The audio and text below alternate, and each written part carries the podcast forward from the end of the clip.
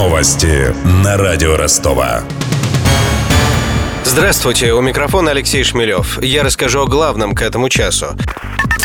Почти 500 школьников эвакуировали из 14-го лицея в Ростове из-за пожара. Это случилось во втором часу дня. По предварительной версии загорелась раздевалка. К счастью, никто не пострадал. С площади Круглой, где находится 14-й лицей, передает наш корреспондент Даниил Калинин. К этой минуте от лицея уезжают последние машины спасателей. В сгоревших помещениях находятся работники школы. Они через окна достают уцелевшие портфели, пеналы и куртки. За детьми по-прежнему приезжают их родители. В момент возгорания об было это в конце пятого урока. Внутри находилось порядка 450 человек. Никто из них не пострадал. Большинство детей, по словам очевидцев, эвакуировали учителя. Часть просто перевели в школьную столовую, другую часть за сильного задымления пришлось вывести на крышу, уже оттуда во двор, а потом в самую дальнюю часть школы. Большинство детей в этот момент находились без верхней одежды. Очагом пожара стала раздевалка младшей школы. По слухам, там кто-то из учеников бенгальским огнем зажег куртку. По другой версии замкнула гирлянду, и поэтому начался пожар.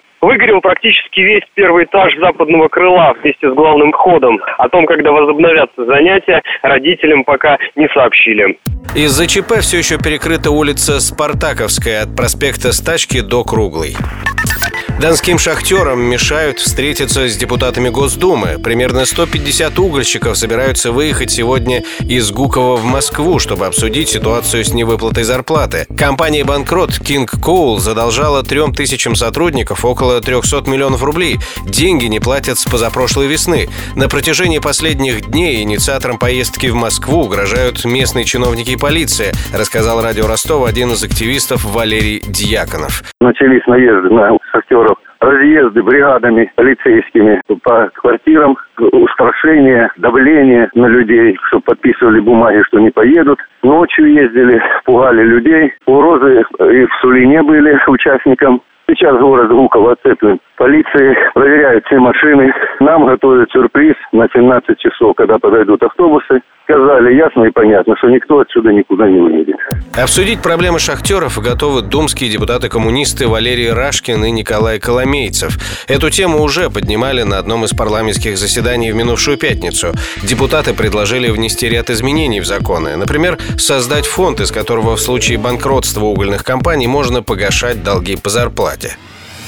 Контекст. В минувшем августе областное правительство выделило на долги шахтерам около 50 миллионов рублей. Этого хватило частично расплатиться лишь с каждым третьим сотрудником King Coal. Несколько раз шахтеры проводили митинги и объявляли голодовки. В прошлом месяце донской губернатор Василий Голубев попросил у федерального правительства 300 миллионов рублей из резервного фонда. Также на зарплату шахтерам собираются потратить деньги с продажи имущества компании. Его выставили на торги.